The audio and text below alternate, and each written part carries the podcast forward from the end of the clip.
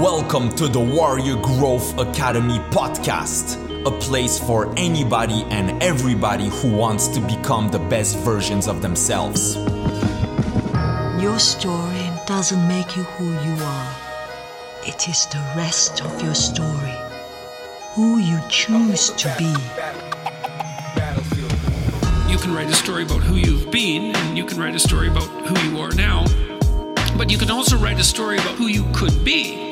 It's better to be a warrior in a garden than a gardener in a war. Look into your heart and see what it is that you truly want. You have to take possession of your life. You must be the master of your own kingdom.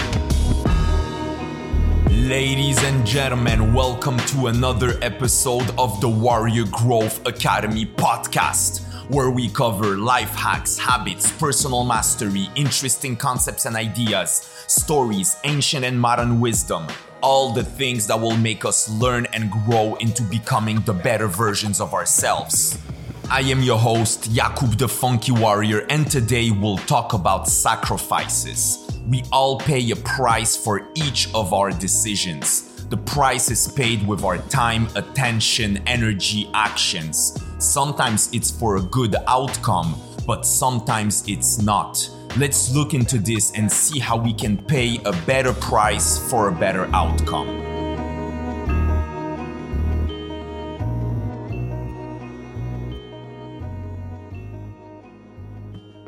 So, what is sacrifice? Often its connotation is related to struggle or even traditionally killing a animal or a human in the name of someone.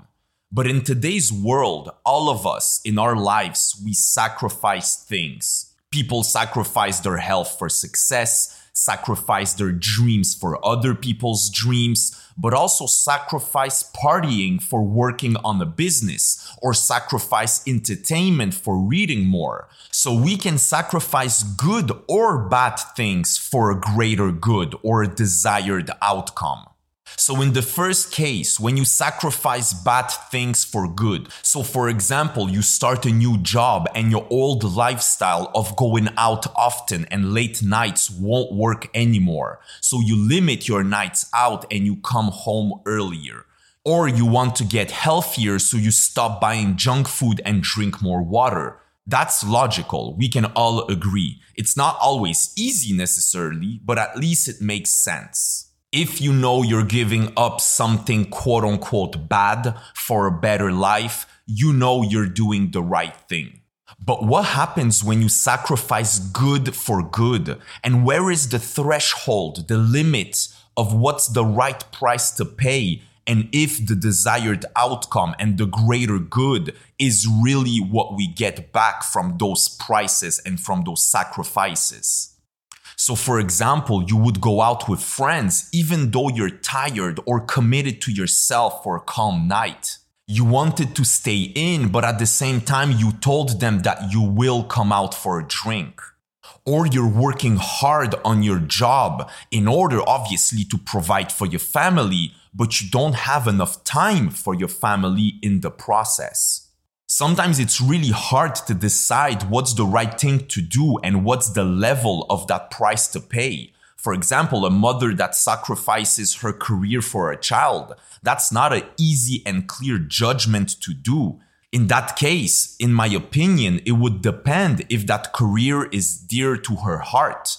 And also, if maybe there is a consensus or a middle ground, maybe working part time and still have most of your week with your child. You know, life is really about recalibration. And why I don't say calibration, but recalibration, it's because we're constantly moving forward. We have new experiences and we always have to observe and analyze and decide what's best for us it's really a gray zone. So another example, you're always there for your friends, your family, and your work colleagues. It's really part of your personality and what you want people to think of you, right? You're always present whenever they call. You are there to help. But the problem is that sometimes you're tired or sometimes you're committed to something else but you still want to be there for them. You really don't want to let people down. You're always present. But what we don't realize is that in some of those cases, we let ourselves down. And the reality is when our cup, our cup of love, our cup of energy, our cup of happiness is empty, there's nothing we can really give. So we think by being present or by responding to your phone at all times to your friends or people that need help, we think that we help them. But if at that moment of your life or of your day, you need that time for yourself to recharge, there's nothing you can really give to the other person. And especially if you're not aware of those dynamics and your levels of energy and your patterns, that's when we will give too much of ourselves, thinking it's for greater good, but it's not because it's hurting you. And we will sugarcoat that reality, right? To make ourselves feel better. We will often label ourselves as givers, as generous, to make it sound good in our head. But if we are sacrificing ourselves, nobody wins. And in some cases, even worse, the real reason that we want to show up and be present is that we want to be accepted, loved, respected, useful, or even prove our worth. It's been literally clinically observed that some people are chronic self sacrificers. And in the moment, it does provide you a sense of worthiness. But if it depends on someone else's appreciation of you, it will never replace your own appreciation of yourself. Because when we sacrifice ourselves, it's because we don't value and we don't see our own worth. And nobody will replace that. It has to come from us. And the reality is, when you put others first, it's not even out of good intention. Your intention secretly or deep inside of you is that you want to make yourself feel worthy. And the even worse problem with that is that you will always be dependent of that proof of worthiness from others. So imagine if you spend time alone, too much of that time at some point you will feel that you need some validation and some love from others. And all those things, love and validation and sense of worthiness, has first to come from you. It will never be enough when it comes from the outside.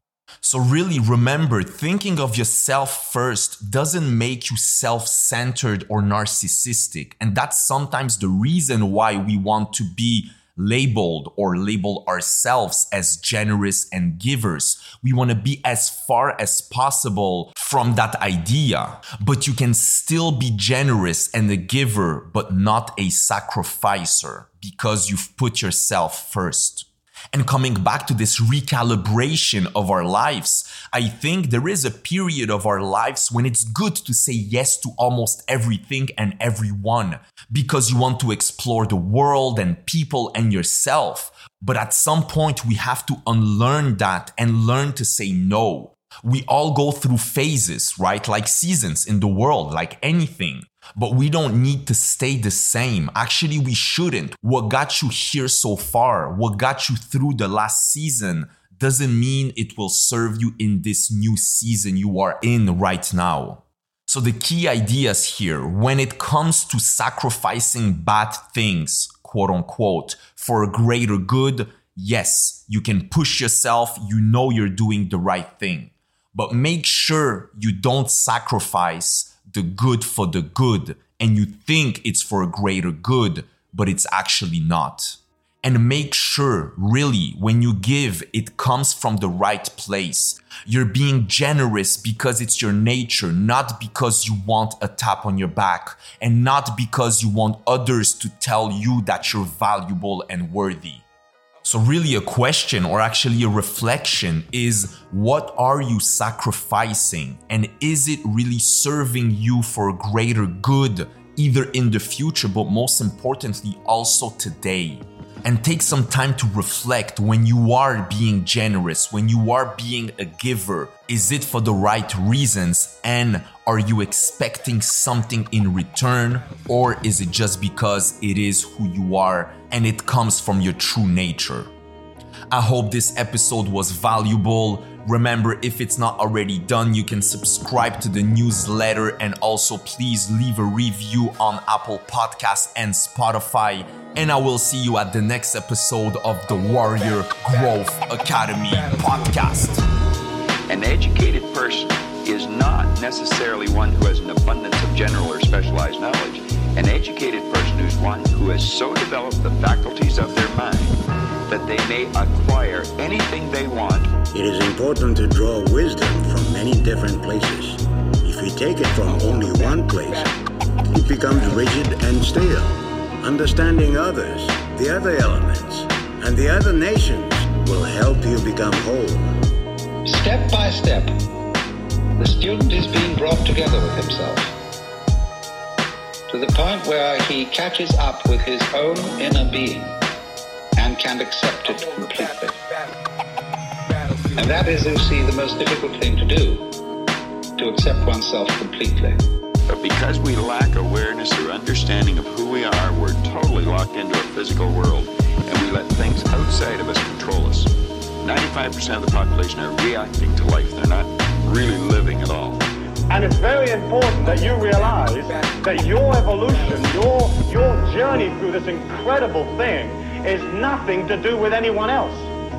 And you can't live your life the way your mommy and daddy want you to live it, or the way the people at the office say you gotta live it, or the way society says you gotta live it. You gotta live it for yourself.